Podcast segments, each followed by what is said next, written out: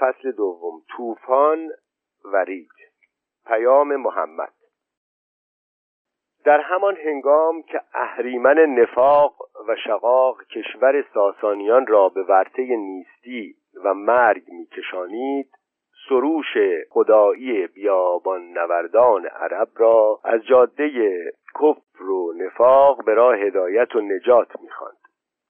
عرب که حتی خود نیز خیشتن را پست و وحشی می‌خواند در زیر لوای دینی که محمد آورده بود در راه وحدت و عظمت گام می‌زد.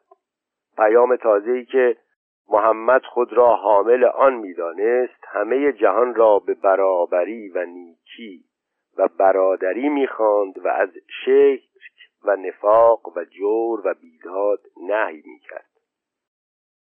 نه همان اعراب که زندگیشان یک سره در جور و تطاول و شرک و فساد میگذشت بلکه ایران و روم نیست که رسم و آیین دیرینشان دستخوش اختلاف و تعصب روحانیان گشته بود در آن روزگاران به چنین پیام دلنشینی نیاز داشتند و آن را مژده رهایی و نجات تلقی می کردند. اما این مژده آسمانی قبل از هر چیز عرب را که پست ترین و پراکنده ترین مردم بود به سوی رفعت و وحدت کشانید. درست است که محمد حتی پیش از آن که مکه و طائف را فتح کند و تمام اعراب را در زیر لوای خیش درآورد به پرویز و هرقل نامه نوشت و آنها را به آیین خیش خواند. اما هم در آن هنگام بر وی روشن بود که راه وی راه کامیابی و راه یکرنگی است. در این نامه ای که به سال ششم یا هفتم هجری نزد پرویز فرستاد او را به آین خیش خواند و هم بیم داد که اگر آین خدا را نپذیرد با او به جنگ برخواهد خواست. گفتند که پرویز از خشم و نخوت نامه پیغمبر را پاره کرد. و به بازان فرماندار یمن نامه نوشت که این عرب گستاخ را بند برنهد و نزد او فرستد. خشم پرویز از این بود که این مرد تازی با اینکه از بندگان اوست چگونه جسارت کرده است و به او پیغام و نامه ای چنین نوشته است. پرویز نمی‌دانست که آیین این عرب جهان را می‌گیرد و رسم مخلوق پرستی را برمیاندازد و ملک و دولت او را نیز تا چند سال بعد به کلی از هم میگسلد و پاره پاره می‌کند. مهازا چون این واقعی اتفاق افتاد و فرمانروایان صحرا شهرها و کاخهای عظیم کشور خسروان را به زیر نگین خیش درآوردند. آین تازه آیا این پیروزی شگفتانگیز نابیوسیده‌ای که در جنگ با ایران بهره عرب گشت و همه جهان را به عبرت و شگفتی افکند تأیید آسمانی بود؟ کسی که به نیروی غیبی اعتقاد میورزد در این باره شک ندارد. اما محقق کنجکاوی که برای هر امری علتی روشن میجوید این گفته را باور نمی کند اینقدر می‌توان گفت که آنچه شکست ایران را در این ماجرا سبب گشت خلل و فساد داخلی و نفاق و شقاق باطنی بود که بزرگان و سران ایران را به هم درانداخته بود و پیروزی و کامیابی تازیان نیز سببی جز وحدت و اتفاق و عشق و ایمان نداشت. و این همه حاصل آین تازه‌ای بود که محمد مردم را بدان می‌خواند. این دعوی را از تحقیق در ماجرای این جنگ ها می توان تایید کرد.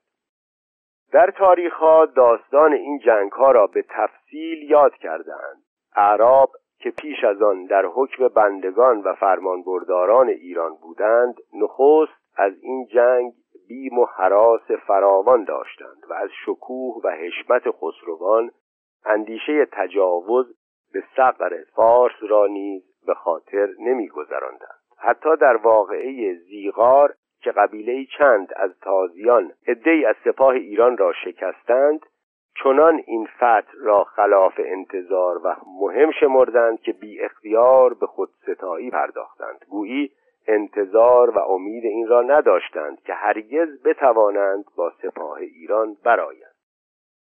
دست برد تازیان محازا در سالهایی که اوضاع ایران آشفته بود و هر چند روزی یکی از سرداران شورشی می‌کرد و یا شاهزاده دیگر بر تخت می نشست قبیله بکر ابن وائل که در کرانه فرات جایی داشت گاه گاه فرصتی نگه می داشتند و بر آبادی ها و دهکده های مجاور مرز ایران تاختی می کردند و چون مورد تعقیب مرزبانان واقع می شدند به درون صحراها می گریختند و از تعقیب در امان می ماندند. در روزگار خلافت ابوبکر دو تن از جنگجویان این قبیله یکی مسنا ابن حارسه و آن دیگر سوید ابن قطبه در سرحدهای ایران دست به تجاوز و قارت زدند مسنا در حدود حیره رهزنی می کرد و سوید در حدود ابله بود. ضعف و فتوری که در کار ساسانیان پدید آمده بود این گستاخی ها را بیکیفر می گذاشت به همین سبب رهزنان هر روز دلیرتر و گستاختر می شدند مسنا نامهای به ابوبکر نوشت و ضعف و سستی کار ایران را باز نمود و مدد خواست تا برای نشر اسلام در سقر ایران به جهاد پردازد. او طمع می داشت که مگر ابوبکر لشکری تعبیه کند و او را بر آن لشکر امارت دهد. اما ابوبکر خالد ابن ولید را به این مهم نامزد کرد و مسنا را زیر حکم او قرار داد.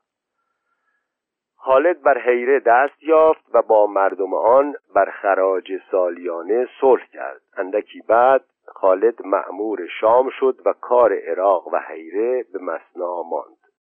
بسیج جنگ. وقتی عمر به خلافت نشست کار ایران آشفته تر و پریشانتر بود. گرد شهریار در مدائن بر تخت نشسته بود اما سپاهیان و موبدان هیچ یک از شرانگیزی و فتنجویی باز ننشسته بودند. عربان در حدود حیره مستقر شده بودند و تا کناره های دجله مرزهای ایران را تهدید می کردند یزگرد رستم فرخ هرمز را که سپهبد خراسان بود به درگاه خواست و فرمان داد تا برای راندن و فرومالیدن اعراب به چارجویی برخیزد.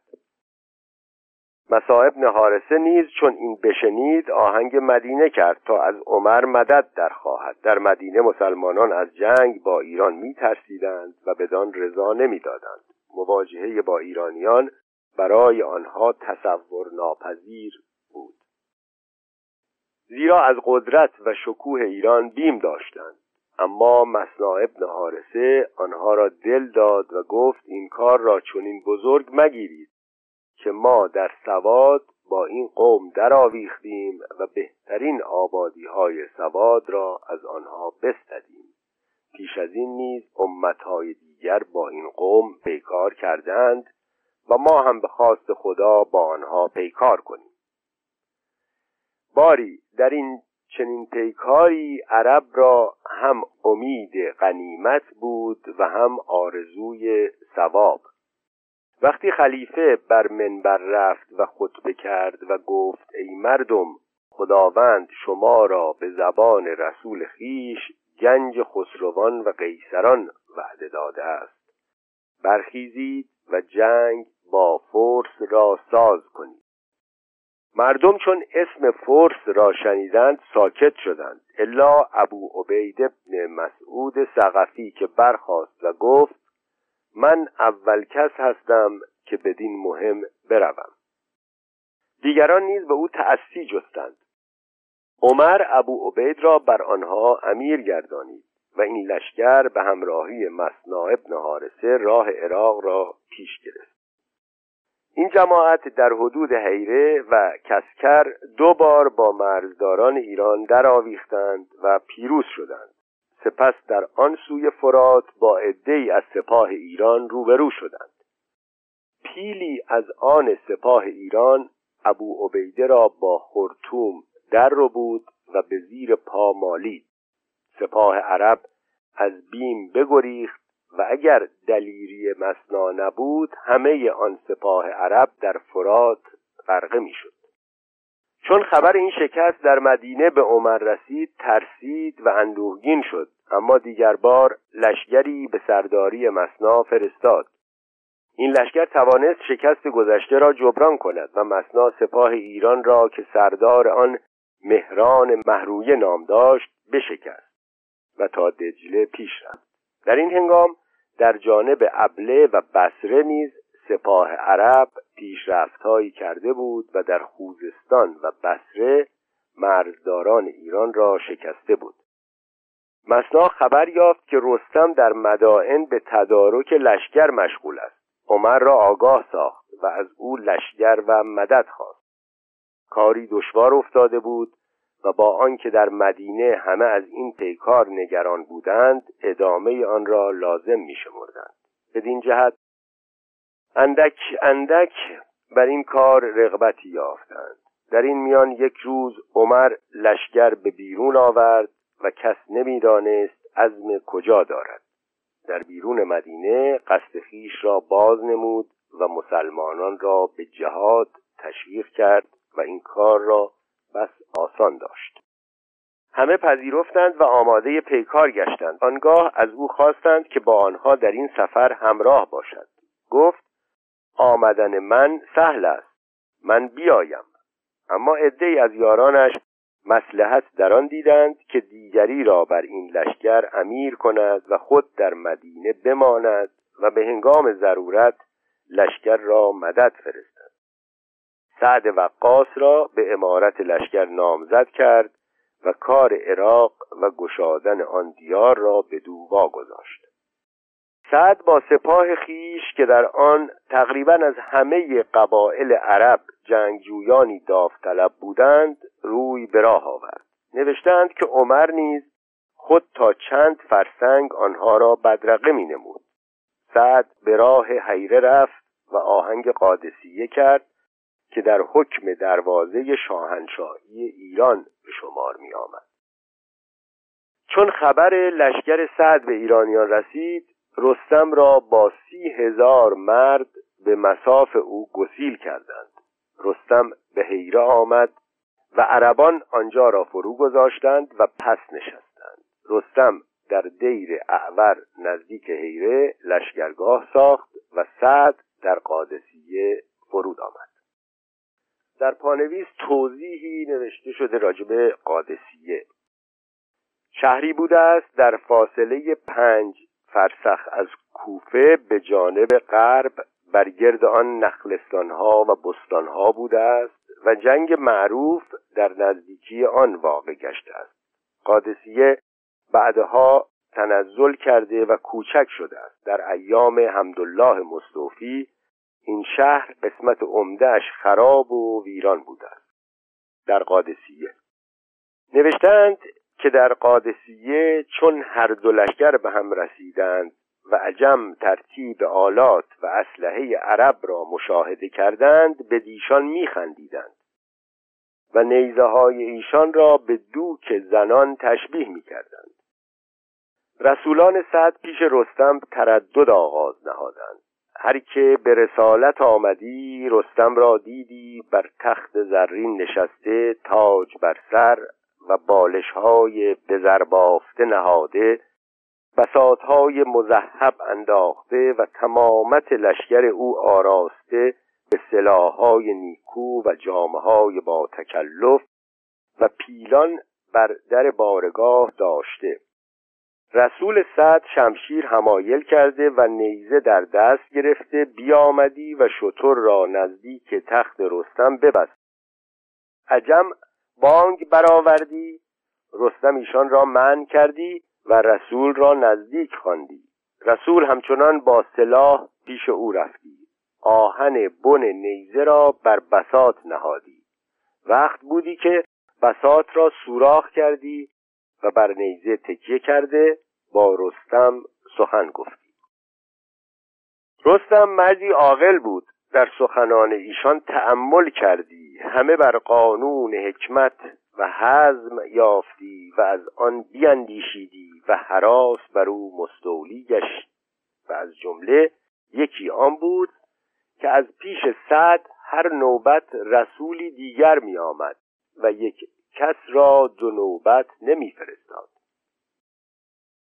رستم به یکی از رسولان گفت چه سبب است که امیر شما در هر نوبت رسولی دیگر میفرستد و یک کس دوبار به رسالت نمی آید رسول گفت سبب آن است که امیر ما در راحت و زحمت میان سپاه عدل و سویت می کند و روا نمی دارد که یک شخص را متعاقب زحمت دهد و دیگران آسوده باشند. و رستم از این سخن و از استقامت سیرت ایشان منفعل شد و بدانست که بناع عرب بر اصلی محکم است. و روزی رستم با یکی از رسولان که نیزه در دست داشت گفت این دوک که در دست توست چیست؟ او گفت آتش پاره را از کوچکی و بزرگی عیبی نباشد. و با دیگری گفت که قلاف شمشیر تو را بسی کهنه می‌بینم. رسول گفت اگر چه کهنه است اما تیغ نو است و جودت شمشیر در نفس او باشد نه در قلاف متکلف. رستم از جوابهای مسکت ایشان متأثر شد و یاران خود را گفت این جماعت اعراب را در آنچه می‌گویند و مردم را به آن دعوت می‌کنند حال از دو بیرون نباشد. یا صادق باشند یا کاذب. اگر کاذبند قومی که بر محافظت عهد و کتمان سر تا این قایت بکوشند و از هیچ کس از ایشان حرفی که مخالف دیگران باشد نتوان شنود در قایت حزم و شهامت باشند. و اگر صادقند در برابر ایشان هیچ کس تاب ندارد. لشکر عجم از این سخن به غایت گرفته شدند و بانگ برآوردند و گفتند این سخن بیش مگوی و از نوادری که از این مجهولان میشنوی متعجب مشو و بر محاربت ایشان تصمیم عزم واجب دار. رستم گفت این سخن با شما نه از آن می‌گویم که بر مقاتله ایشان جازم نیستم بلکه شما را از حال ایشان تنبیه می کنم و سخنی که در دل من است با شما می گویم این برخوردهای گستاخ و این سخنان پرشور ملازمان رستم و سپاهیان ایران را می ترساند و به شگفت می انداخت. وقتی مغیرت ابن شعبه از جانب عربان به رسالت آمد گستاخ پیش رفت و بر کرسی رستم و در کنار او نشست ملازمان سپهبد او را فرو کشیدند و ملامت کردند. مغیره گفت ما شما را خردمند می انگاشتیم اکنون نادانتر از شما کس نمی بینم از ما تازیان هیچ کس دیگری را بنده نیست. گمان کردم شما نیز چنین باشید. بهتران بود که از اول می گفتید که برخی از شما بندگان برخی دیگری. از رفتار شما دانستم که کار شما بشد و ملک با چنین شیوه و آین نماند. داستان ملاقات مغیره را به گونه های دیگر نیز در کتاب ها نقل کردند از جمله می نویسند رستم پیامی نزد سعد فرستاد که کسی را نزد من بفرست تا با او سخن گویم. مغیرت ابن شعبه را فرستادند. مغیره بیامد و موی جدا کرده و گیسوان چهار پاره فرو هشته بود. رستم با وی گفت شما عربان در سختی و رنج بودید و نزد ما به سوداگری و مزدوری می آمدید. چون نان و نعمت ما بخوردید برفتید و یاران و کسان خود را نیز بیاوردید. مسئله شما و ما داستان آن مرد است که پاره ای باغ داشت روزی روباهی در آن دید گفت یک روباه را چقدر باشد و باغ مرا از آن چه زیان افتد؟ او را از آنجا نراند پس از آن روباه برفت و روباهان جمع کرد و به باغ آورد. باغبان فراز آمد و چون کار به گونه دید در باغ فراز کرد و رخنه ها را بربست و آن روباهان را تمام بکشت. گمان دارم که آنچه شما را بدین سرکشی واداشته است رنج و سختی است. بازگردید و شما را نان و جامه دهیم. اکنون به دیار خود بروید و بیش موجب آزار ما نشوید. مغیره جواب سخت داد و گفت از سختی و بدبختی آنچه گفتی ما بدتر از آن بودیم. تا پیغامبری در میان ما آمد و حال ما دیگر شد. ما را فرمان داد که شما را به دین حق بخوانیم یا با شما پیکار کنیم. اگر بپذیرید بلاد شما هم شمار است. جز با دستوری شما اندران نیاییم. وگرنه باید جزیه دهید یا پیکار کنید تا فرجام کار چه شود. رستم براشفت و گفت هرگز گمان نکردمی که چندان بزیم که چنین سخنی بشنوم. عربی دیگر نامش ربعی ابن عامر که به رسالت نزد رستم آمد گفت شما ایرانیان کار خور و نوش را بزرگ گرفته اید و ما آن همه را به چیزی نداریم. و این گونه سخن رستم و یارانش را از سادگی رفتار و استواری رای این مشتی مردم ساده بیابانگرد که جامعه ژنده و رای بلند داشتند سخت به اعجاب افکند. این سخنان شورانگیز و رفتار دلیرانه نشان می‌داد که دیر یا زود تازیان ملک خسروان را به زیر سلطه خیش در میآورند. رستم و سرداران و سپاهیان او در هر واقعی به این نکته برمیخوردند که دیگر نوبت دولت و حشمت شاهان ساسانی گذشته است و اکنون نوبت سادگی و آزادگی است. نیز بسا که زوال حشمت و قدرت عجم را از حکم تقدیر و سرنوشت میشمردند. افسانه های آمیانه ای که از طریق خداینامه ها در شاهنامه انعکاس یافته است حکایت می کند که رستم از اوضاع ستاره ها سقوط و زوال ملک فرس را از پیش دیده بود.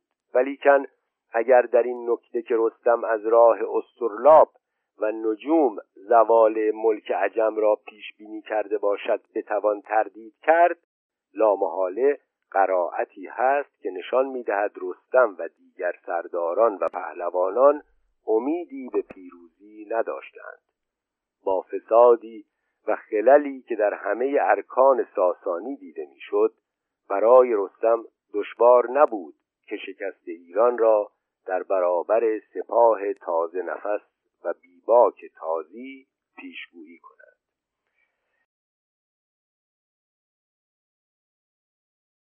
باری. چهار ماه هر دو لشکر روبروی یکدیگر بودند و مذاکره و گفتگوی رسولان در بین بود. سرانجام رستم جنگ را آغاز کرد و دو لشکر به هم در افتادند. سه روز پیکاری سخت کردند و بسیار کس از دو جانب کشته شد. روز چهارم باد مخالف وزید و شن و خاک صحرا را به چشم ایرانیان فرو ریخت. رستم در این روز کشته شد و مردش را در میدان جنگ یافتند. صد زخم بیش داشت. نوشتند که بنه خیش را بر استری نهاده بود و خود از رنج گرما در سایه آن آرمیده بود. عربی نامش هلال ابن القمه شمشیر بر صندوق زد بند ببرید و صندوق به سر رستم فرود آمد. از گرانی آن پشت پهلوان بشکست اما برخاست و برای فرار خود را در آب افکند. هلال بدانست که سردار سپاه است.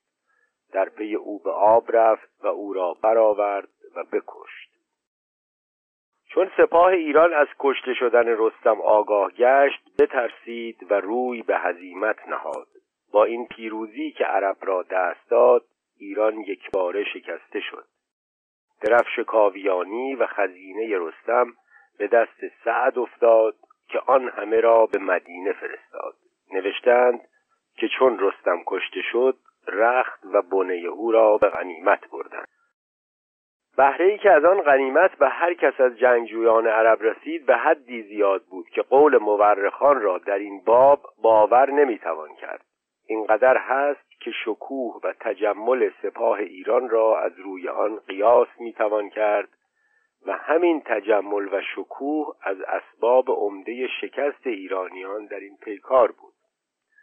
پس از آن سعد نامه نوشت به عمر و هرچه غنیمت و اموال بود نزد او فرستاد. و عمر پاسخ سعد نوشت که عرب را جز آنچه برای شتر و گوسفند به کار است نشاید. دشتی به جوی و مسلمانان را در آنجا بدار لشکری به خوزستان فرست و لشکری دیگر به جزیره و آنجا که فرودایی بمان و بین من و مسلمانان دریایی و رودی فاصله مینداز. سعد بر جایی که اکنون کوفه است فرود آمد. آنجا ریگزار بود آبادانی کرد و شهر و مسجد ساخت. بعضی گفتند که کوفه چند سال بعد هم به دستور عمر ساخته شد و نوشتند که چون دید عرب خوی و خلقش دگرگون گشته است و به فساد می رود بفرمود تا کوفه را در کنار بیابان بنا کردند و عرب را دستوری داد تا در آنجا نشینند. به سوی مدائن. باری سعد هزیمتیان را دنبال کرد و در پی آنها راه مدائن را پیش گرفت. مدائن چند شهر پیوسته و نزدیک به هم بود در دو کرانه دجله که در ساحل شرقی آن تیسفون و انتاکیه خسرو و انتیو خسرو قرار داشت و در جانب غربی آن شهر یونانی سلوکیه و در زیجان و بحرشیر یا و اردشیر واقع بود. در پانویس آورده در قرن سوم که یعقوبی مورخ میزیست پنج شهر از این هفت شهر باقی بودند. ادامه متن. در بین این چند شهر تیسفون از همه مهمتر بود و یادگارهای تاریخی و بناهای عظیم و گنجینه ها و اموال بسیار داشت.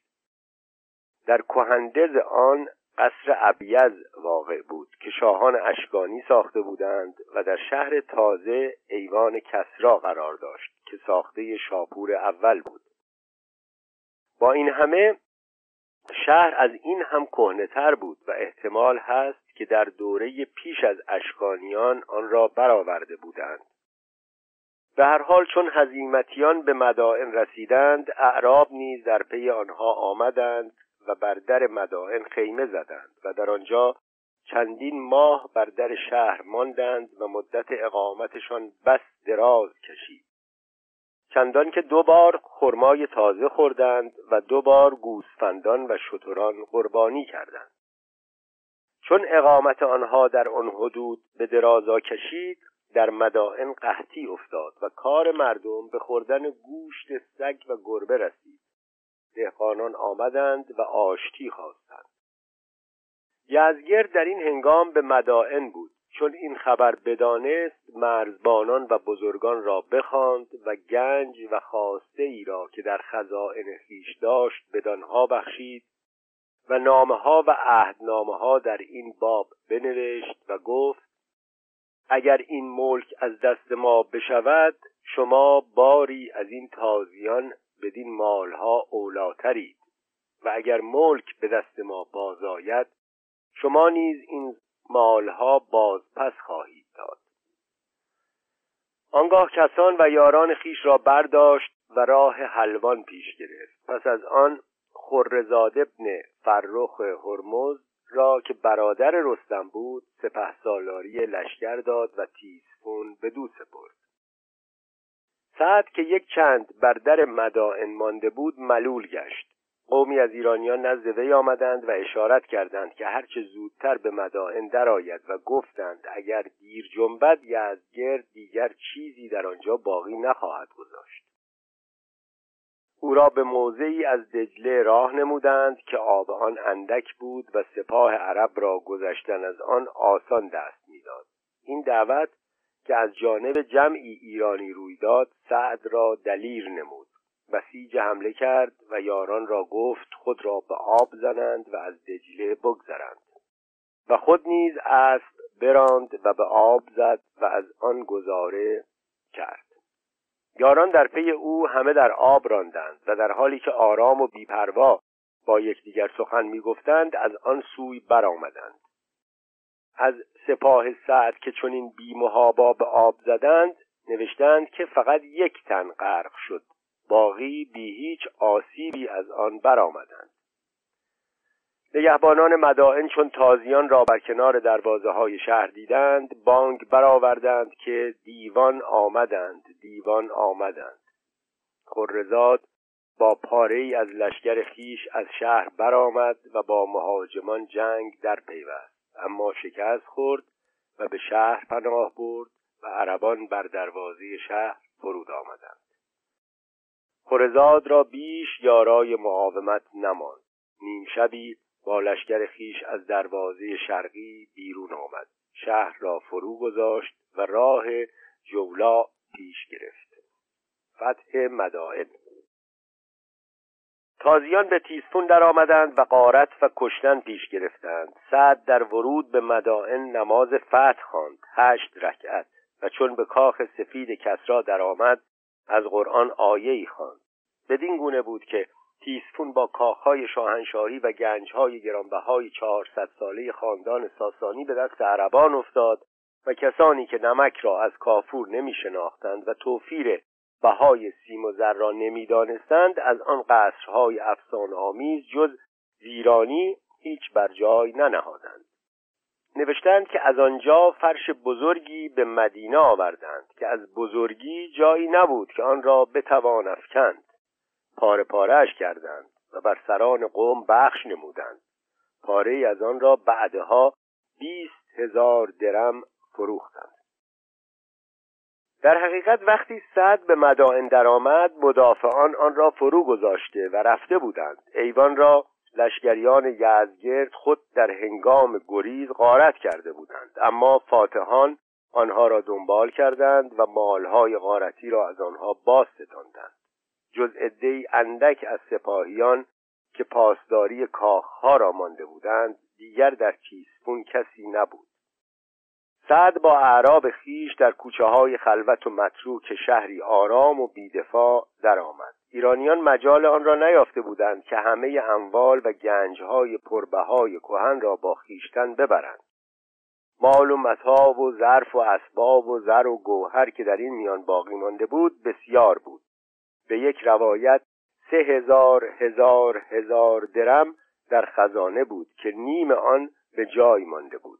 از این رو گنج و خواسته بسیار به دست فاتحان افتاد. سعد فرمان داد تا در شهر کهنه مسجدی بسازند و از آن پس به جای آتشگاه و زمزمه در این شهر بزرگی که سالها مرکز موبدان و مغان بود جز بانگ اذان و تحلیل و تسبیح چیزی شنیده نمی‌شد. و دیگر هرگز در آن حدود رسم و آیین مغان و موبدان تجدید نشد. اندک شهر نیز از اهمیت افتاد و با توسعه بسره و واسط و کوفه از مدائن جز شهری کوچک و بی اهمیت نماند. هرچند ایوان آن سالها همچنان باقی ماند و ویرانه های آن از شکوه و عظمت ایام گذشته ایران رازها می‌گوید و افسانه‌های دلنشین میسراید جنگ جولا. اینجا در پانویس توضیح داده که جولا شهری بوده است نزدیک خانقین و در قدیم از منازل عمده بین راه عراق و خراسان به شمار می آمده است. مطابق روایت عبدالله مصطفی در آنجا ملک شاه سرجوقی رباتی ساخت و آن را از آن پس ربات جلولا خواندند. ظاهرا این شهر در محل قزل ربات کنونی واقع بوده است و گویا به همین سبب این شهر را دولت عراق به نام سعد وقاص سعدیه نام نهاده است. بعد از واقعه مدائن حادثه جلولا پیش آمد که در آن نیز ایرانیان شکست سخت خوردند. در این باب نوشتند که وقتی ایرانیان از مدائن بگریختند چون به جلولا رسیدند در آنجا هر یکی از مردم آذربایجان و باب و اهل جبال و فارس برای آنکه به شهر و دیار خیش بروند راهی جدا داشتند. پیش از آنکه جدا شوند و هر یک به راه خیش روند انجمن کردند و گفتند اگر اکنون بپراکنیم دیگر هرگز گرد نیاریم شد و این جایی است که راه هر یک از ما جدا شود. سوابان است که همینجا گرداییم و بار دیگر با عرب پیکار کنیم. اگر فتح ما را باشد آنها را رانده باشیم ورنه جهدی که بایست کرده ایم و عذری داریم. همه بپذیرفتند و آنجا بماندند. مهران رازی را برخیشتن امیر کردند و آنجا خندق بکندند و آماده جنگ شدند. نامه به یزگرد نوشتند و از او به مال و لشکر مدد خواستند. یزگرد مال و سپاه جهت آنها فرستاد. این عده که در جلولا بودند برای آنکه از گزند تازیان که هر لحظه ممکن بود از گرد راه برایند در امان بمانند بر گرد لشکرگاه خندقها کندند. در این روزها اوضاع ایران سخت پریشان بود و هر کس از سرداران و مرزبانان آن استقلالی داشت. یزگرد بیهوده تلاش می‌کرد تا آب رفته را به جوی بازارد و هر جا میگشت تا نیرویی برای پیکار با دشمن فراهم دارد. اما دیگر وقت گذشته بود و کار چنان روی به پریشانی و بیسامانی داشت که از هیچ جهدی فایده حاصل نمی آمد مدائن در دست عرب بود و از دیگر شهرها با پریشانی و ناسازگاری که در کارهاشان نمودار بود چه کاری می‌توانست ساخته باشد؟ در این میان سعد ابن وقاص در مدائن بود. شنید که ایرانیان در جلولا نیروهای پراکنده خود را گرد آوردند و آهنگ پیکار دارند و حتی از اصفهان و جبل نیز پاره لشکر به یاری این ایرانیان جلولا می‌رسد. سعد چون این خبر بشنید نامهای به عمر نوشت و رای خواست. عمر فرمان داد که باید خود را آماده جنگ کرد و به دشمن مجال حمله نداد. سعد نیز عدهای را از سپاه عرب فرستاد تا در برابر لشکرگاه ایرانیان خیمه زنند و لشکرگاه سازند. سرانجام در جلولا جنگی سخت در گرفت. ایرانیان شکست خوردند و روی به هزیمت نهادند. بسیاری از آنان کشته شدند و بسیاری نیز با غنائم فراوان به چنگ دشمن افتادند. آنها که از چنگ دشمن گریختند به حلوان رفتند و یزگرد هنوز در حلوان بود. چون از این شکست آگاه شد بترسید و بار و بنه برداشت و با حشم و خدم راه گریز پیش گرفت. در جلولا چهار هزار تن از سپاه عرب مستقر شدند و باقی سپاه دیگر بار به مدائن نزد سعد ابن عبی وقاص رفتند. سعد نیز از آنجا به کوفه رفت و کوفه را سعد به دستور عمر ساخته بود و خود از جانب خلیفه سه سال و اندی بر آن حکومت کرد. در جنگ جلولا غنیمت بسیار به چنگ عرب افتاد. چندان غنیمت که پیش از آن نیافته بودند و زنان و دختران بسیار نیز به اسارت گرفتند. چندان که عمر را از کسرت اسیران نگرانی در دل پدید آمد. دینوری می نویسد که عمر مکرر می گفت از فرزندان این زنان که در جلولا اسیر شده اند به خدا پناه می برم. کشتگان جلولا را برخی بالغ بر صد هزار نفر نوشتند. شوشتر و شوش. وقتی هزیمتیان جلولا که از پیش عرب گریخته بودند به حلوان رسیدند یزدگرد چنان که گفته آمد از بیم پریشانی نتوانست بیش در حلوان بماند. راه گریز پیش گرفت و با کسان و یاران خیش به استخر و به قولی به قم و کاشان آهنگ کرد. از کسان و نزدیکانش که در این سفر همراه وی بودند یکی که هرمزان نام داشت و گفتند که خال شیرویه پسر خسرو بود و در درگاه وی قربی و مکانتی تمام داشت گفت عرب از جانب حلوان بر ما تاختند و کاری بزرگ از پیش بردند و در آنجا با آنها بر نمی‌توان آمد. اما جمعی از این قوم در حدود اهواز و خوزستان هستند که سرداران دلیر و سلحشور ندارند و تا به حمله ما را نیارند. اگر شهریار دستوری دهد من بدان دیار بروم و لشکر گرد آورم و با سردار آن جمع که ابو موسا اشعری نام دارد درآویزم و او را بشکنم و از فارس و اهواز مالی و لشکری فراز آورم. یزگرد این پیشنهاد از هرمزان بپسندید و بپذیرفت و او را با گروهی بدان مهم نامزد کرد و با مال و سپاه بدان صوب گسیل داشت. آنگاه هرمزان برفت تا به شهر شوشتر رسید. آنجا فرود آمد و بفرمود تا حصار آن را امارت کردند و پس ذخیره فراوان گرد کرد و مردم بسیار فراهم آورد. ابو موسی چون از این آگاه شد نامه به عمر نوشت و از آنچه رفته بود آگاهی داد. عمر به امار ابن یاسر که به جای سعد او را ولایت کوفه و سواد داده بود نامه نوشت و فرمود که با نیمی از سپاه خیش به ابو موسا پیوندد. چون سپاه عرب بر ابو موسا گرد گشت بر در شوشتر فرود آمد و هرمزان را در حصار گرفت. هرمزان بیرون آمد و جنگ در پیوست. کشتاری عظیم رفت و سپاه ایران بشکست و به اندرون شهر گریخت. ابو موسا دیگر بار شهر را در حصار گرفت و این محاصره مدتی دراز کشید. و نزدیک بود که لشکر عرب سطوح شود و از کار باز ماند اما خیانت یک ایرانی کار را به کام عرب کرد. نوشتند که در این میان یک روز مردی از بزرگان شوشتر نهانی از شهر بیرون آمد و نزد ابو موسا رفت و گفت اگر مرا به جان و مال و فرزند زینهار باشد در گرفتن شهر تو را یاری کنم. ابو موسا او را زنهار داد. این مرد که سینه یا سیه نام داشت گفت باید نخست یکی را از یاران خیش با من بفرستی تا او را به درون شهر برم و همه جایها را به دو بنمایم. آنگاه تدبیر کار کنیم.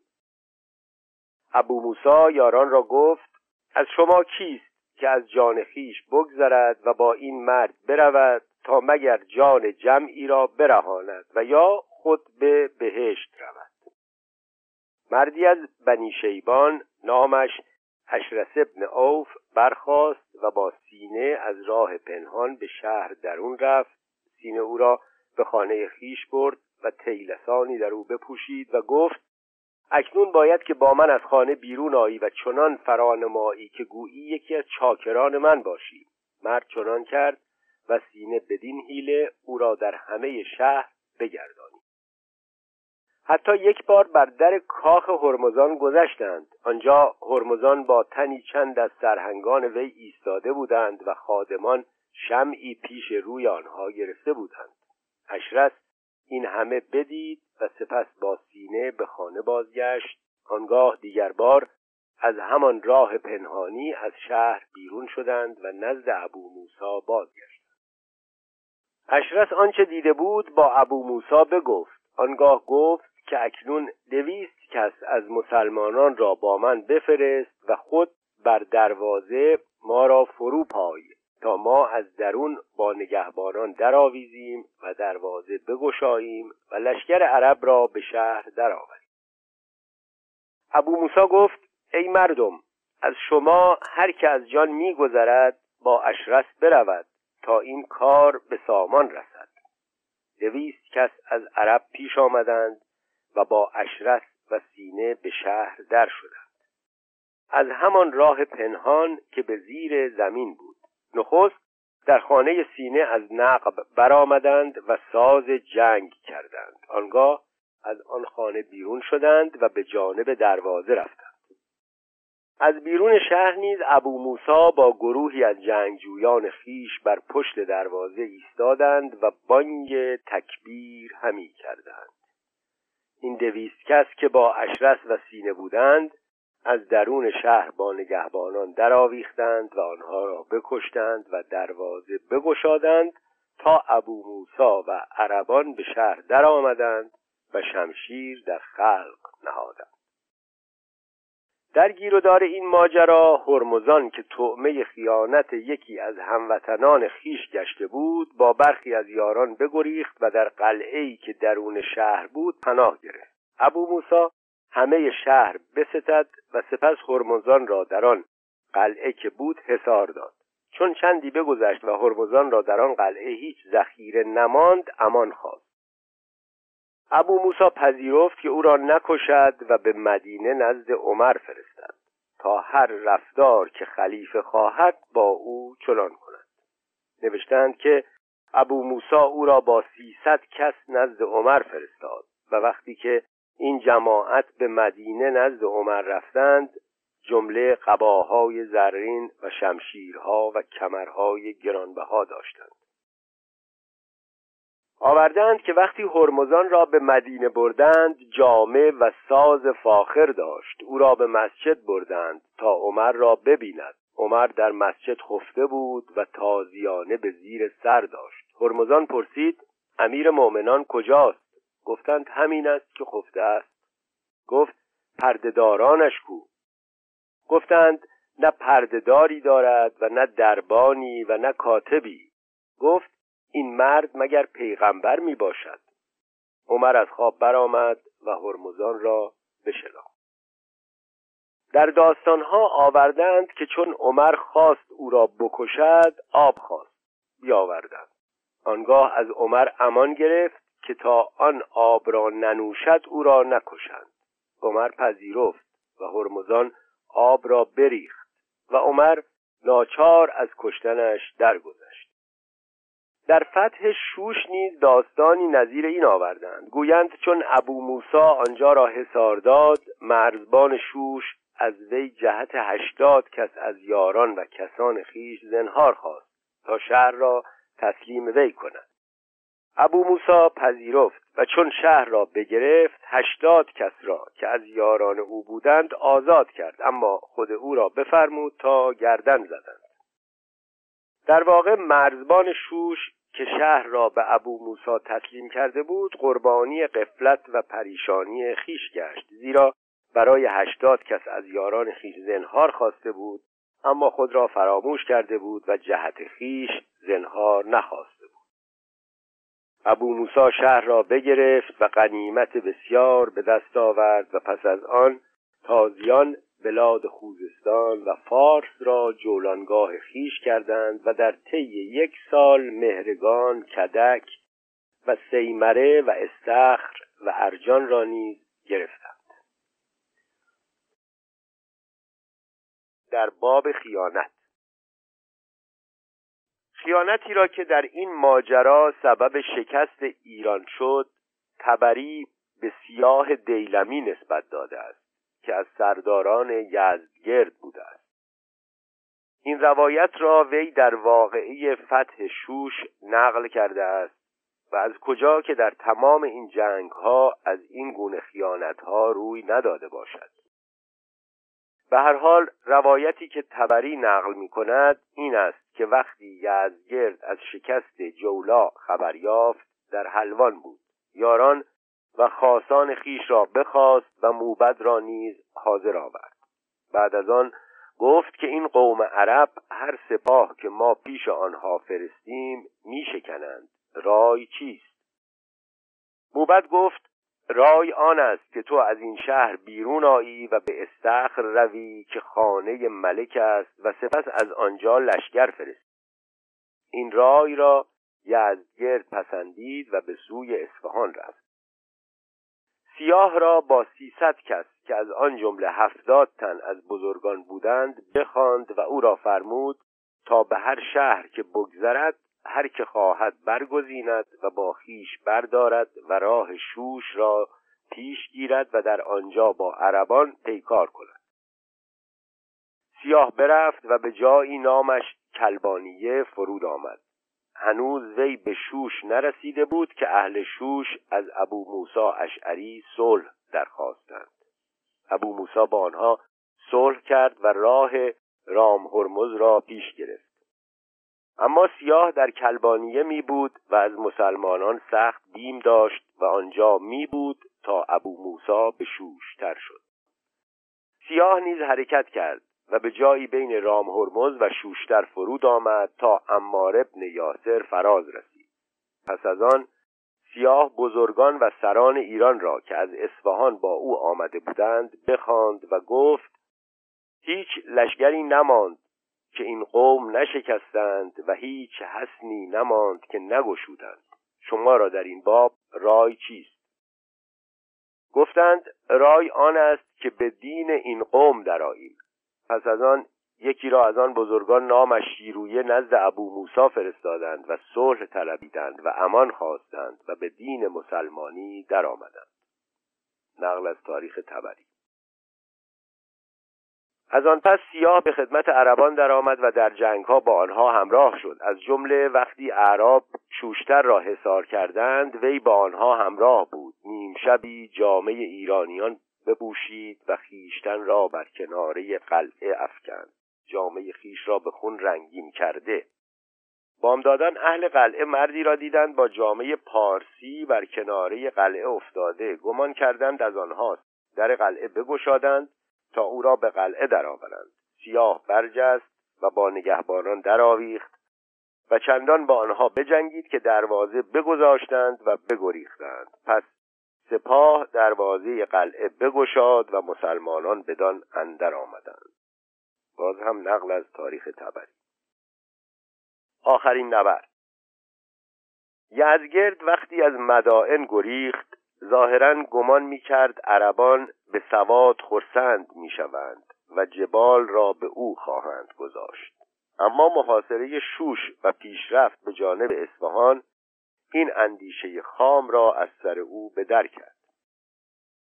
از این رو نامه و پیام به همه سرداران فرستاد تا به لشکر و مال وی را مدد کنند. در آن آشوب و هرج و مرج سرداران را البته پروای یزگرد نبود اما چون خطر عرب آنان را نیز تهدید می کرد سلای شاه برگشت بخت را اجابت کرد. از کناره خزر تا دریای هند و از جیهون تا دریای فارس از هر جا سپاهی فراز آمد.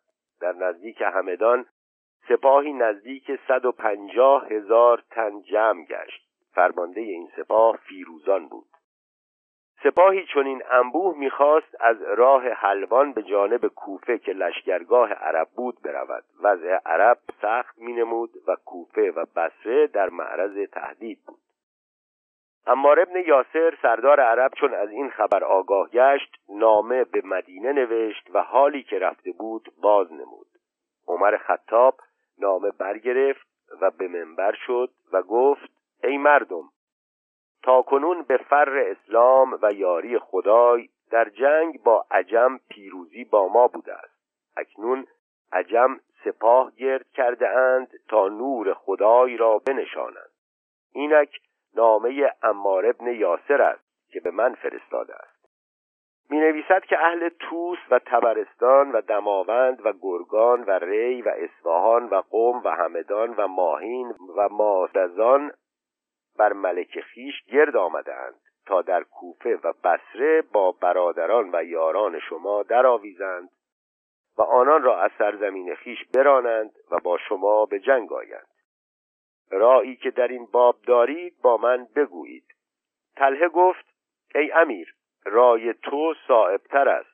هرچه تو گویی چنان کنیم عثمان گفت ای امیر به مردم شام بنویس تا از شام آیند و به مردم یمن کس بفرست تا از یمن آیند و از مردم بسره درخواه تا از آنجا آیند و تو نیز به تن خیش از اینجا راه کوفه پیش گیر و چون این همه خلق بر تو فراز آیند سپاه تو بیشتر باشد و کار بر تو آسان گردد.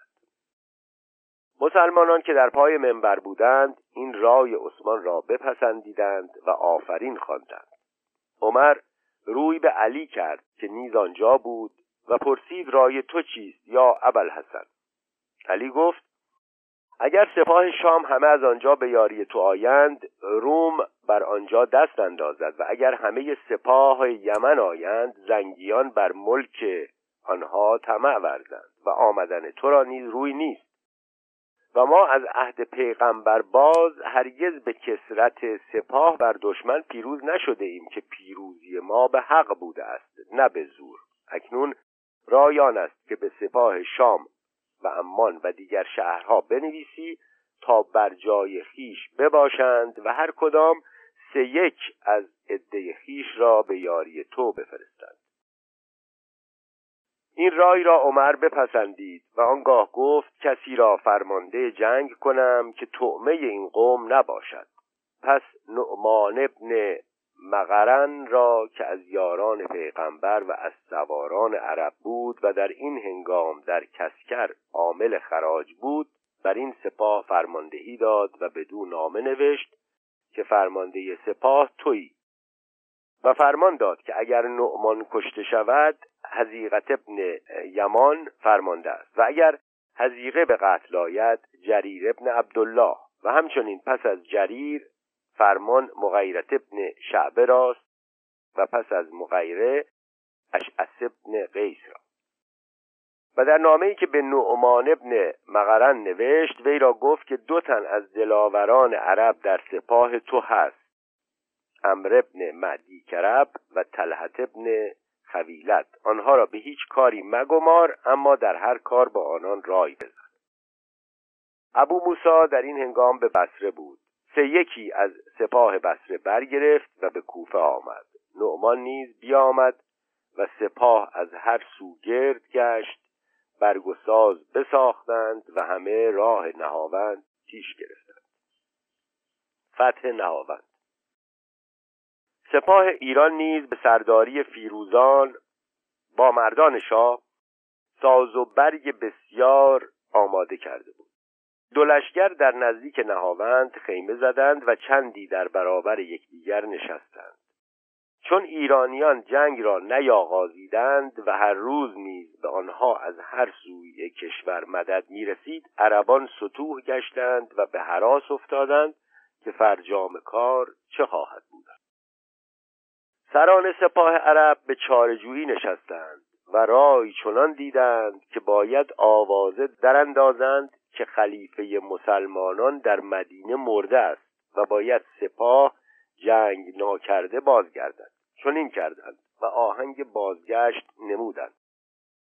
ایرانیان از سنگرها و قلعه های خیش برآمدند تا عربان را دنبال کنند و بدین بهانه پراکنده شدند. تا به تازیان رسیدند تازیان برگشتند و جنگی سخت در پیوستند و چند روز بکشید و از هر سوی خلقی بسیار کشته شد. سرانجام سپاه ایران بشکست و بگریخت و نهاوند نیز به دست عرب افتاد. از آنجا به راه همدان و آذربایجان رفتند و دیگر ایرانیان را بیش یارای مقاومت نبود. فتح نهاوند در واقع راه تصرف تمام ایران را بر روی اعراب بگشود و این آخرین مقاومت منظم بود که دولت ساسانی در برابر تازیان از خود نشان داد. از این پس دیگر نه دولتی در کار بود و نه کشوری همه چیز به دست عرب افتاده بود. سال بعد همدان و کاشان و اصفهان و استخر نیز به دست تازیان افتاد و یزدگرد از فارس به کرمان و از آنجا به سیستان رفت و سرانجام به مرو کشید. در فتح دهاوند آخرین بازمانده گنجهای خسروانی نیز به دست فاتحان افتاد. پس از آن نیز دیگر ایرانیان را ممکن نشد که لشکری فراهم آورند و در برابر عرب در ایستند. همه چیز و همه جا در دست عرب بود و از این روی زیرا فتح الفتوح.